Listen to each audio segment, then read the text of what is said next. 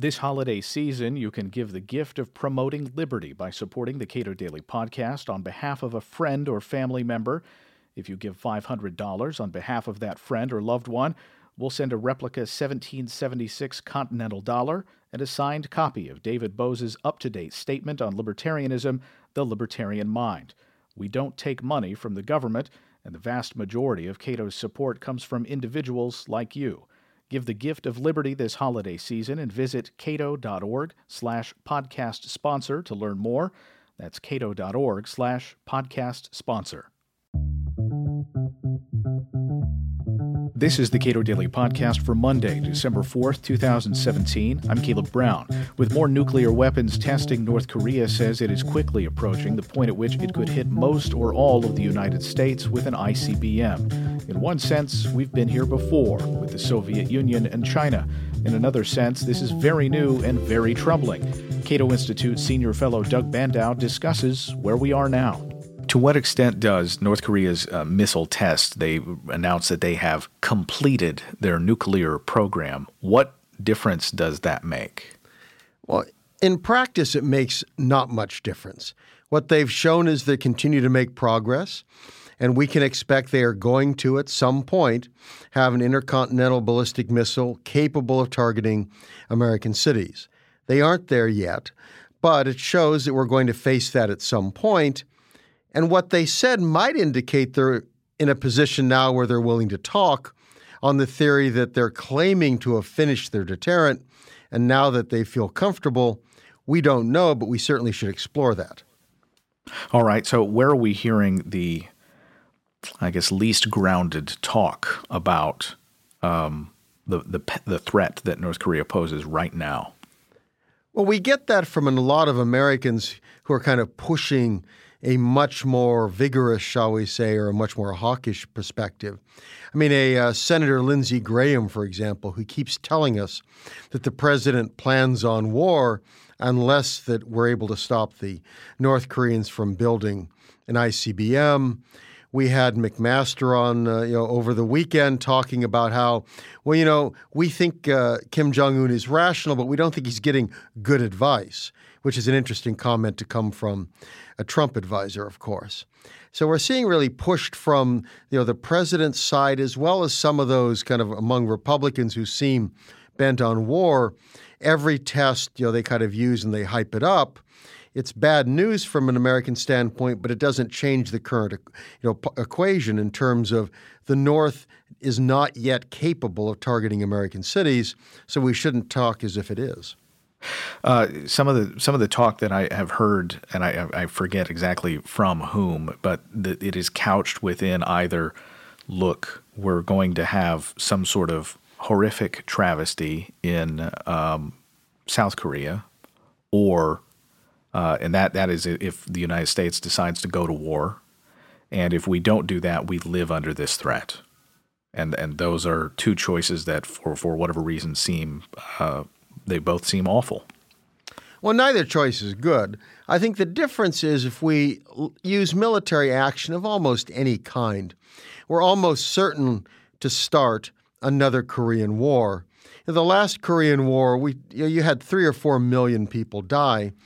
This is a war in which we presume the North has the ability to drop missiles with chemical weapons, biological weapons, and possibly nuclear weapons on Seoul, on Tokyo, on Guam, Okinawa. Know, so if you start thinking about the consequences, any kind of war we know will be awful. You have to set against that the fact, well, are we prepared to live with a world in which we have to deter and contain an evil regime? And the answer is, well, we did that for decades. I mean, no one wanted Joseph Stalin's Soviet Union to have nuclear weapons. No one wanted Mao Zedong's China to have nuclear weapons, and they did.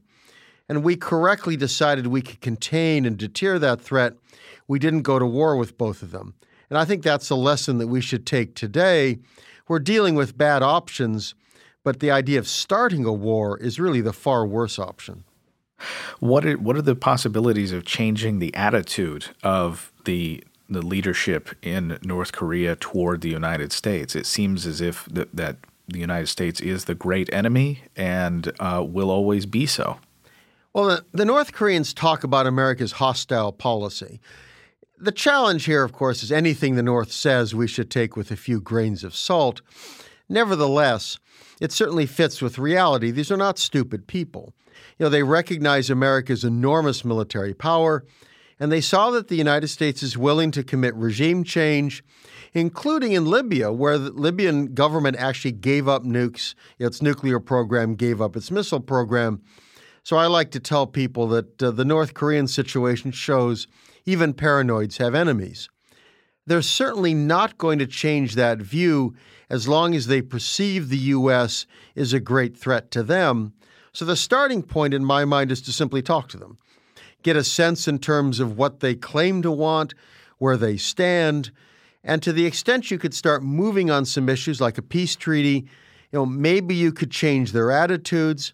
I'm not going to hold my breath on that, but it's a better you know, strategy than to keep threatening them because every time we threaten war, we build the case for them to have nuclear weapons. How did we do it with China, for example? Well, what we did with China is we actually debated whether or not we should attack them. This is an issue that went up to the Johnson administration. People like William F. Buckley at National Review, his brother, who was then in the U.S. Senate, James Buckley, and others, were advocating that the United States preemptively or preventively take out Chinese uh, nuclear facilities. You know, it's very hard to know how that would have worked out, but we almost certainly would have had a far more hostile, far more paranoid China, one working much more closely with the Soviet Union, and one that probably would have eventually gotten nuclear weapons anyway. So what we chose was to deter them. We had missiles that could defend us. We had missiles that, or that could you know, destroy them if they attacked us. And what we did over time eventually was to open a relationship. Richard Nixon's great strategic victory, I think, and this is just a few years after we were debating going to war with China, was if we opened a relationship, we could work with them against the Soviet Union. That worked very well. So I think, again, if you look in history, history tells us that threatening war typically doesn't work nearly as well as trying to change the relationship, never forgetting it's a bad regime, just like the North Korean regime. But still, we can live with bad regimes if we have the right strategy. Uh, in the Carter and Reagan years, you worked in the Reagan administration. We signed a lot of nuclear treaties. Uh, is there any sense that we could get something like that with North Korea and believe that it was uh, credible? Well, we'd certainly have to have intrusive inspections. The question is, would they agree to that? I don't know. But we won't know, frankly, unless we talk to them. I mean, one of the possibilities is to accept we aren't going to get rid of nuclear weapons from the North, but maybe we could cap, you know, their program. I tell people today, you know, some of the estimates are they might have 20 nuclear weapons or so. We could live with a North Korea that has a stable arsenal of 20 nuclear weapons. If the alternative is to be stuck with a North Korean regime that has an arsenal of, say, 100 nuclear weapons and growing, and that's a number which Rand Corporation and others have thrown out as something that they might achieve in the next few years, I'd go with the 20 nuclear weapons. Bad option, but far better than imagining them with essentially an arsenal the size of China's, Pakistan's, or India's, then you're talking about a very different game. This does require that we engage them. It's silly not to talk to people where you feel threatened. Imagine if during the Cold War we didn't have diplomatic relations and a means of talking with the Soviet Union. Imagine a Cuban Missile Crisis without any communication directly between the two capitals. I mean, it shows how important it is, I think, to have that channel of communication. Um, some of the talk uh, reminds me of the run up to Iraq, sadly. Do you get that sense? Well, that's certainly the scary thing here is a lot of the same people are out there very hawkish, demanding action, saying we must be tough, using a lot of the same rhetoric. You know, my hope is that we've learned something. On the other hand, what the Iraq crisis showed us was that presidents can gin up the atmosphere. They can give a threatening speech, you know, and they can get the American people behind them, at least initially, and that could be repeated. So I think it's very dangerous. My hope is that the president, at the end of the day, will recognize the costs And I do think someone like Defense Secretary Mattis, who's been in war, who understands what it means, is one who's going to be, in this case at least, kind of a reasonable influence, somebody to say, wait a minute, rethink this. But that's right. If we look back, it's not that many years ago when we had another president drag America into a war, one of which pretty quickly showed how bad it was. This one, I think it would be almost instantly. If we attack the North and they respond, the response is going to be devastating and bloody. We will win that war, but the consequences, especially to South Korea, but throughout that region, is going to be awful.